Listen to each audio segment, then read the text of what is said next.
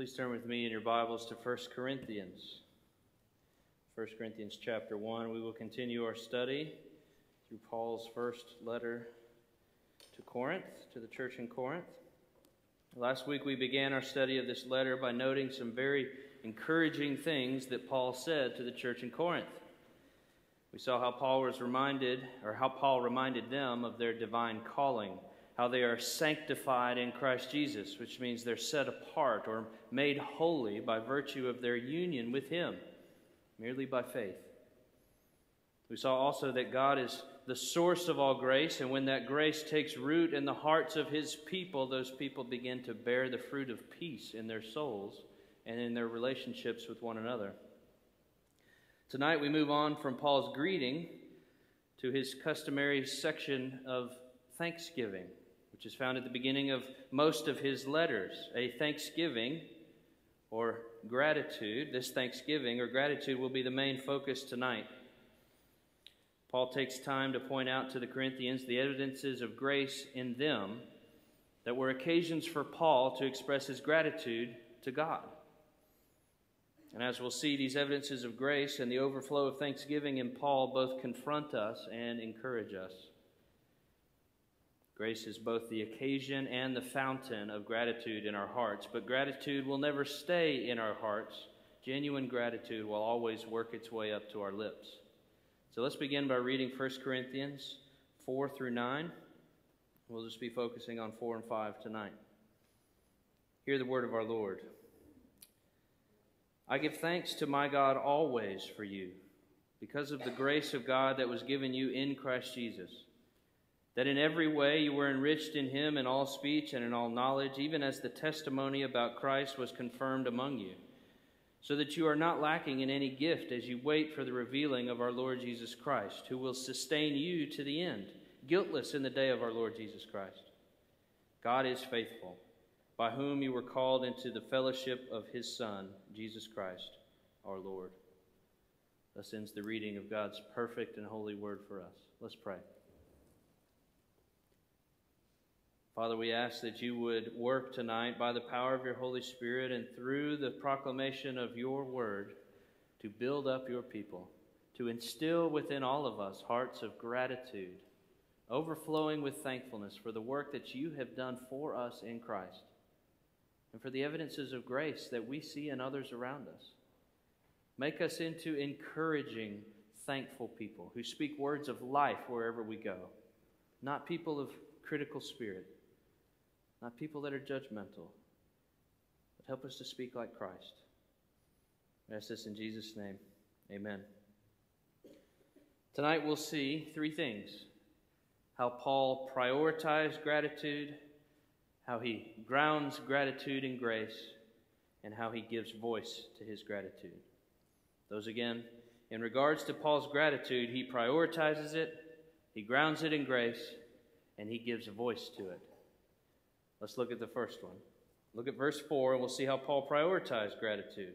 Verse 4 says, I give thanks to my God always for you because of the grace of God that was given you in Christ Jesus. I give thanks to my God always for you. Paul is speaking to a church full of division, a church that he had planted not, not too long before. And in his absence, this church is tolerating sexual sin openly. This church is hating one another and how they observe the Lord's Supper. This church has turned spiritual gifts, which themselves are evidences of grace and therefore should promote our humility. They've instead turned those gifts into a means of boasting. They were proud. And yet, Paul says something that is unbelievable. I give thanks to my God always for you. I continually thank God for you, this church that's caused all of his headaches and problems, this church that's produced heartache for him after heartache. Paul's thankful for them. And here's where Paul's gratitude, his thankfulness, confronts us. Paul thanks God for this group of sinners because of the grace that he saw in them. He's not focused so much on how the Corinthians church has inconvenienced him. He's not focused on how immature they are, or how forgetful they were, or how much grief they've caused him. God, he, Paul, he, Paul thanks God for them, thankful for even a source of such grief. And that's supernatural gratitude. So, The question for us is do we have that kind of gratitude? I know that I don't. Perhaps when the children are acting up and disobeying, consider your heart in that moment. Are you thankful to God for them in the moment of acting up? I'm sure not. I'm frustrated with how I'm being inconvenienced, how much more work they're making for me, how my comfort, my ease is being hampered. Or when someone sins against you, are you thankful to God for the evidences of grace in their life? When you're gossiped about or you're caused heartache and grief, just like Corinth was causing pain to Paul's heart, are you still or can you still be thankful to God for his grace shown to that person in Christ Jesus? Or are you ungrateful? You wish that they'd be brought to justice rather than grace that they would receive penalty and punishment rather than pardon in Christ. When someone bothers us and annoys us or sins against us, we're tempted to complain and turn the situation all about me rather than looking at the big picture and seeing God's grace in them. Rather than complaining about the messes in the house, perhaps I should be thankful to God for the grace of a house to live in. Rather than grumbling about noisy children, perhaps I should thank God for the gift of children at all or murmuring about problems at work instead when I should be thanking God for the grace of a job. Rather than pointing out all the problems in the relationships, the people that I see all around me, maybe I should thank God that anyone would want to count me a friend. Why is the lack of thankfulness in our hearts such a great sin? That's because ingratitude is a heart level sin that indicates a proud heart. When I am unthankful for my situation, I assume several things to be true. I assume that I don't deserve this. I deserve better. These problems should be for somebody else because I'm really the person whose actions have merited my own peace and comfort. I'm not the problem. I'm not a rotten sinner who's broken God's law. I deserve better. Ingratitude not only shows I'm assuming that I am better than I really am, it also shows that I'm assuming things about God, that He's worse than He really is. My heart is saying, if God is really good, then He would have given me this or that. He wouldn't make me deal with this problem again. He hasn't removed my source of frustration, so God hasn't given me what He should have, so He must not be worthy of my praise and gratitude. But we don't just doubt his goodness, we doubt his wisdom. We assume in our pride we know what's best. I'm going to be ungrateful because I don't deserve this problem. I'm the one who sees everything rightly, and in my infallible wisdom, I know the best way that things should happen, and they're not happening that way. God's wisdom is not sufficient for me. He really should check with me before he does anything. I don't deserve this. I don't deserve these annoyances. I deserve peace. I don't deserve this taxing job. I deserve comfort. I don't deserve this sickness. I deserve health. In short, ingratitude says, I don't deserve death. I deserve life. I've earned it. A heart devoid of thanksgiving to God is a proud heart that ultimately believes we are righteous and therefore don't deserve these problems and these pains. But a thankful heart a heart overflowing with gratitude is a heart that recognizes our weaknesses and our sins and our dependence upon God and praises God for the gifts of grace in our lives and secondarily in the lives of others. And here we need the Word of God to show us our hearts because ingratitude can be subtle. It's a form of pride that can deceive us. We can have a heart that feels entitled to things, that views the Christian life as a balance, as a set of scales. Right? I put in my effort, my hard work. I've prayed, I've served, I've suffered, I've done this. Therefore, I don't deserve this. The scales don't equal out. My effort outweighs. I don't deserve this treatment. I don't deserve this trial. I don't deserve this delay in my plans. But the Christian life is not a scale of merit and reward. Christ and his graces are not a reward for you and your hard work and your faithfulness. Faith and blessing are not earned by hard work and good effort. The Christian life is a gift from start to finish. All of it is of grace, every bit of it. If Christ and an easy life were, rewards for the faithful, then they would cease to be grace. They would be what you've earned, they would be your wages. And that's where we must start if we are ever to have our handle on hearts of thanksgiving. Gratitude starts with recognizing and prioritizing grace. The grace of our Lord Jesus Christ is that He came and He lived a thankless life. He was born, He lived, He served, and He died for an ungrateful people. They did not appreciate His work, they didn't listen to His message, they despised His example. Not only were they ungrateful for Him, they hated him and they killed him. But Christ came anyway. He came knowing that he would be treated in that way. He didn't respond to their ingratitude with condemnation, which would have been just. He didn't retaliate in that moment. He didn't bite back or revile, Scripture says. He responded with meekness and compassion, even when his love was on display the most. Can you imagine when he was being crucified, bleeding out and suffocating on the cross? when his love was perhaps on display in the most visible way, in that moment, laying his down, life down for his people, and they were cursing him. They were spitting upon him. They were mocking him. Whatever the opposite of gratitude is, that's what they were doing in that moment. And yet, Christ came and died. Died for sinners like me and like you. Even though I'm often grumbling and complaining, even though I'm have a pridefully inflated view of myself, even though I think I'm wiser than God and therefore I don't think I need to deal with this kind of stuff, even though I don't appreciate God's grace in my life or in the lives of others. Christ came and lived a thankless life and died a thankless death for a bunch of ingrates like me. That's the wild message of the gospel. I should have died for my ingratitude, but Christ gives me life. I earned punishment, but He gives me promises instead. I'm worthy of nothing, but Christ gives me everything. Do you find a lack of thankfulness in your heart? Are you an unthankful person in your situation or for what you're dealing with in life right now? Then think about the grace of Jesus. Consider how He's taken the punishment that you should have had and how He's given you the life that you never earned. Think about how much worse you deserve and yet how many graces He's given to you. And if you don't yet trust in Jesus, if you're not resting in the goodness of Jesus as your only hope in life and death, then know that this grace is a limited time offer. He will not hold out his offer of forgiveness forever. You will soon die and find yourself standing before the throne of God in eternal judgment. And if you don't have the grace of Jesus Christ to plead as your only way of salvation, then you will be cast into utter darkness for all of eternity to a place that Scripture calls hell.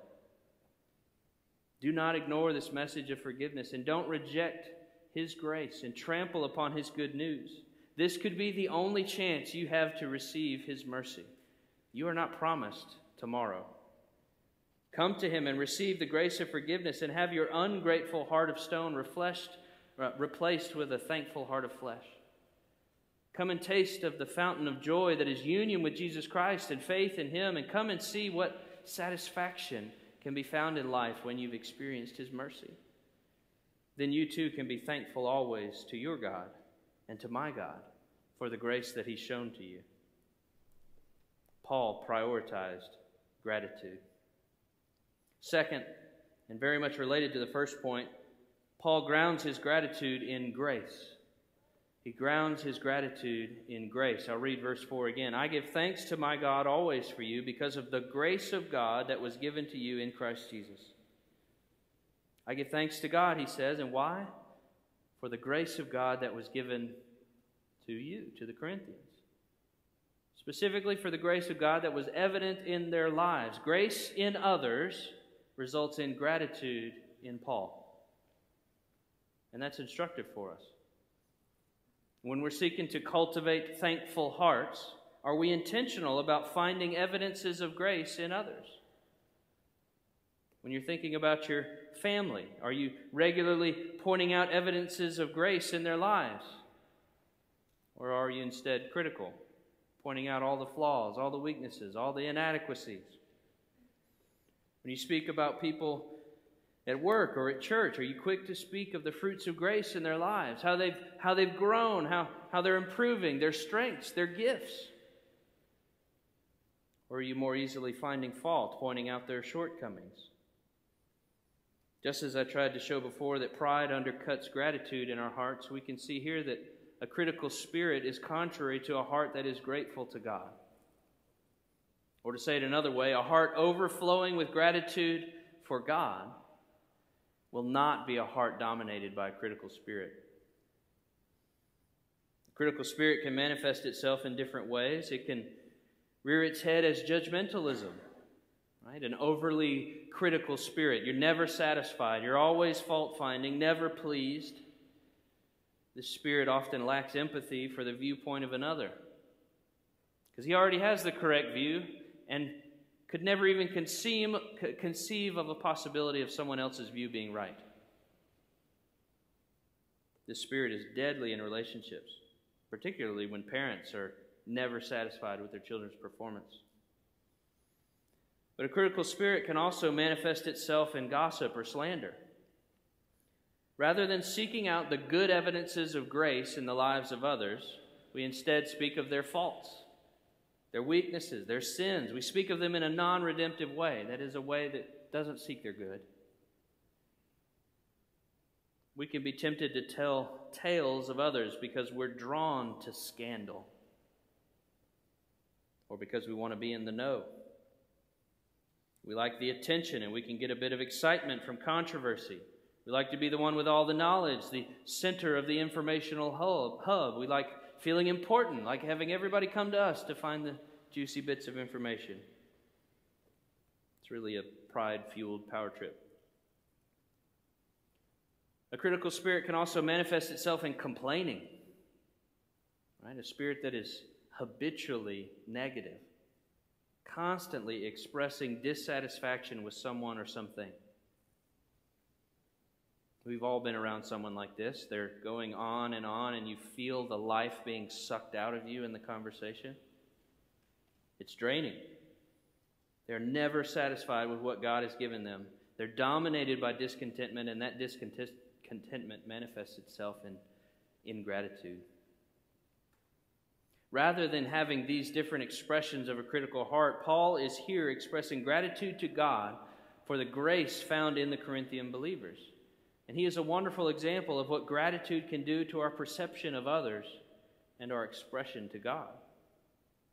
Remember, Paul could have legitimately listed out all the ways that the Corinthians were wrong and were in sin and had gone off the rails, and it would have been true. But he didn't. He instead goes through the effort of pointing out the fruits of grace in their lives. And notice the manner in which he does it. In the following verses, he lists out reasons, various evidences of grace in the Corinthians. They were enriched in Jesus, verse 5. They were graced in speech and in knowledge, verse 5. The testimony of Christ was confirmed among them, verse 6. They were not lacking in any gift, verse 7. They were sustained by God, verse 8. They will be guiltless in the end, verse 8 and they were called into fellowship with Jesus. Verse 9. Paul's expression of gratitude and his encouragement to the Corinthians was specific, and that's instructive for us.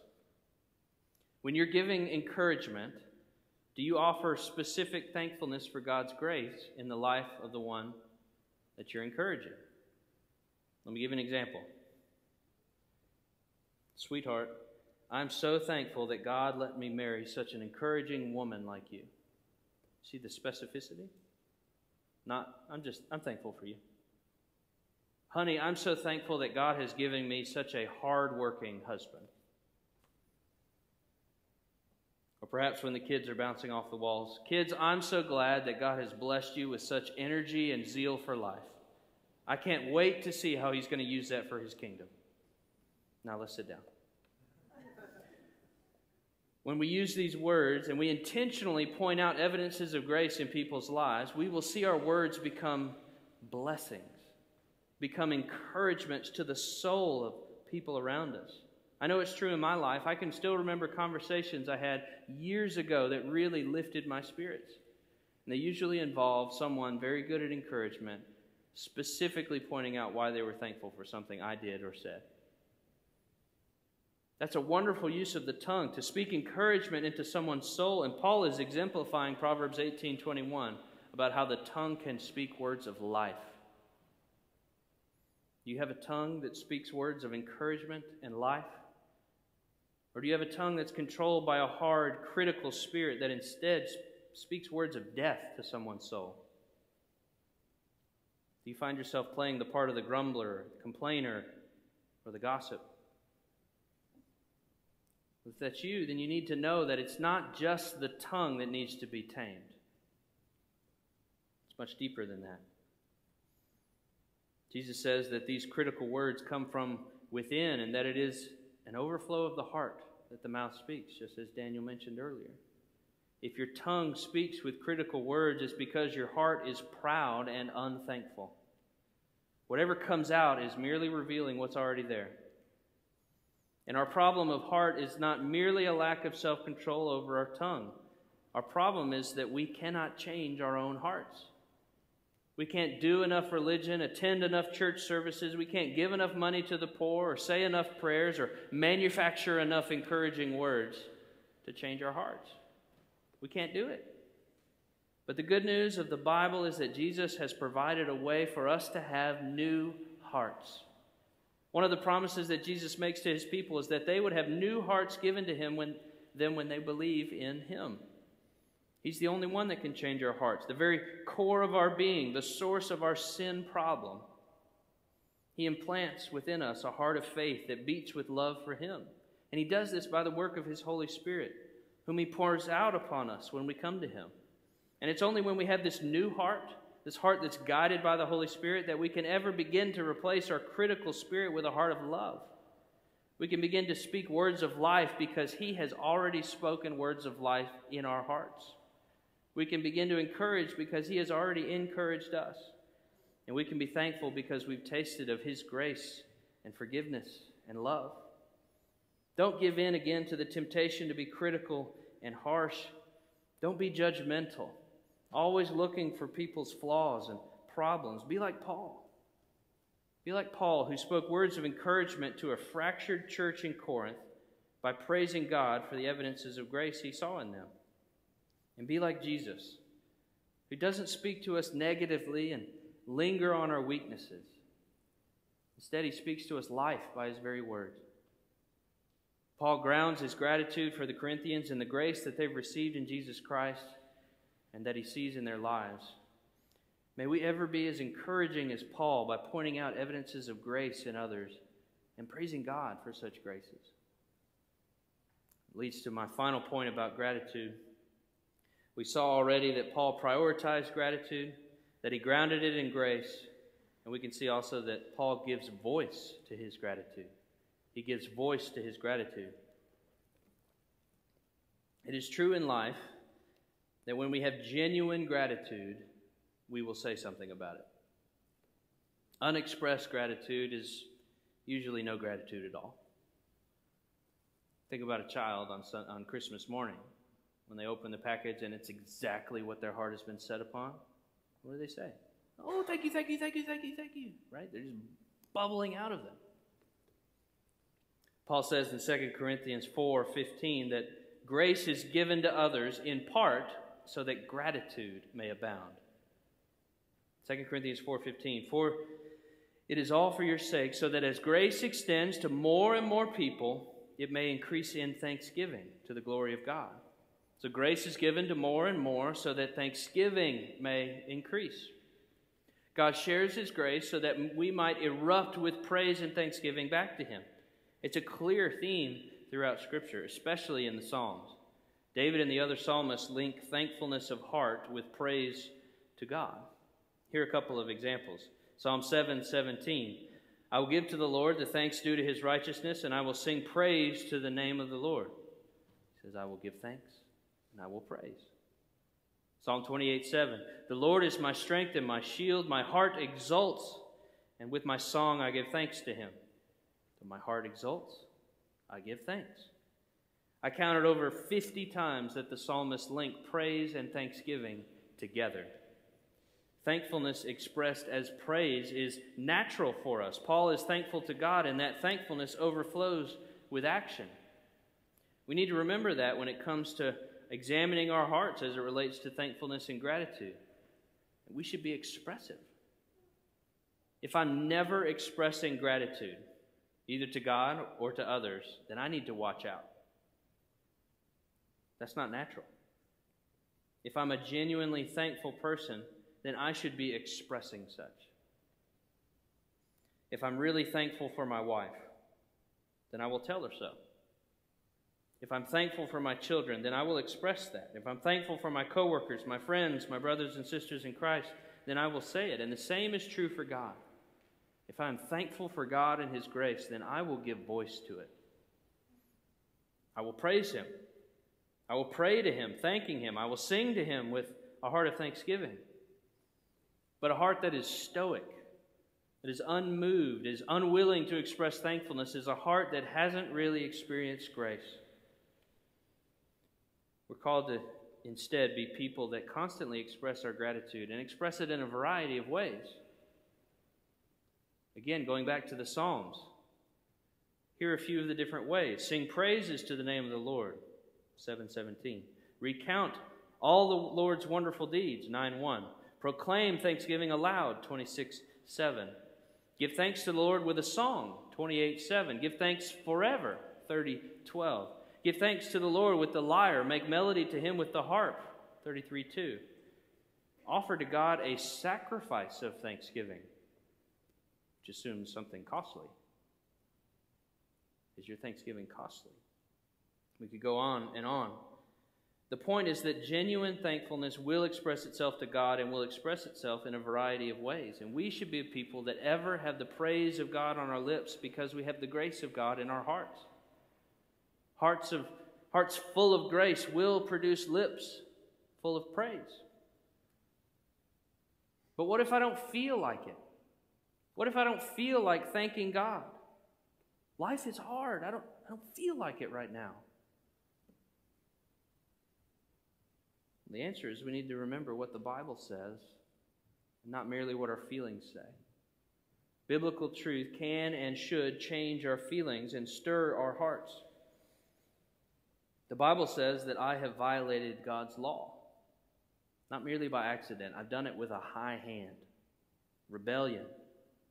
Rather than being thankful that God would reveal His word to me and His moral standard in my heart, I respond by trampling all over His standard of righteousness.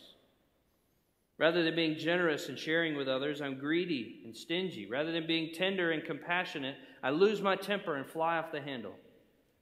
Rather than trusting God and walking through life with humble confidence in Him, I worry, I sweat, I'm anxious about something new every day. We could go on and on listing ways that we've all sinned. And even though each of these deserves countless lifetimes of pain and misery and death, I still do it. I've spat in the face of the eternal creator of the universe and mocked people made in his image. I've sought my own way. I'm just like the prodigal son whose ingratitude for his father drove him to run away in rebellion. But God, in his goodness, didn't let me run too far. He drew me back by His grace. He washed my soul with His precious blood. And not only that, He's promised that He won't even remember my sins. He won't bring them up in a critical or judgmental way. He doesn't even keep a record of wrongs because He's taken care of all of them on the cross. He's granted a new heart to His people, a new heart, a new life, and even more, He's granted them adoption into His very own household. Jesus is not merely our Savior and our friend, He's our brother. See, we've got as much rights to the divine inheritance waiting for us in heaven as Jesus does Himself. And that divine inheritance includes a new resurrected body on the other side of the grave. A body that won't be achy and tired. It won't wear out and break. It won't be dominated by sin. And a, a heart that won't have to battle with evil anymore. No more tiresome skirmishes with temptation. No more falling back into the same old ruts. Freedom from sin forevermore. And to top that off, we have eternity to spend with our great Savior, Jesus Christ. Nothing to interrupt, nothing to cast us out, nothing to spoil the sweet satisfaction and joy that comes from full communion with God Almighty in the face of Jesus Christ. And when you hear of that great news, doesn't it make your heart lift? And if you linger on that truth, aren't you encouraged with joy about the grace of God in Jesus Christ? And if you do it long enough, it will stir your heart to want to express thankfulness to God for all of his precious gifts that are given to us in Jesus Christ. I hope that these statements of truth about the grace of Jesus Christ can and do warm your hearts toward expressing gratitude for the grace that's been shown to us in Jesus. This is the gospel, the good news, and this is the bedrock, the foundation of our faith. This is the ground of our assurance and the root of our hope, the foundation for our life and the motivation for our thanksgiving. Think hard and often about this Jesus and have your heart stirred to praise and thanksgiving and gratitude for what we've been made partakers of in the gospel. And if you've not tasted of this gratitude, then hear the offer laid out before you. Repent of your sins and trust in the Savior of the world, and come to Him, the only one who can give you a new heart. And then you'll see that heart will overflow with thanksgiving to God for the grace of Jesus Christ.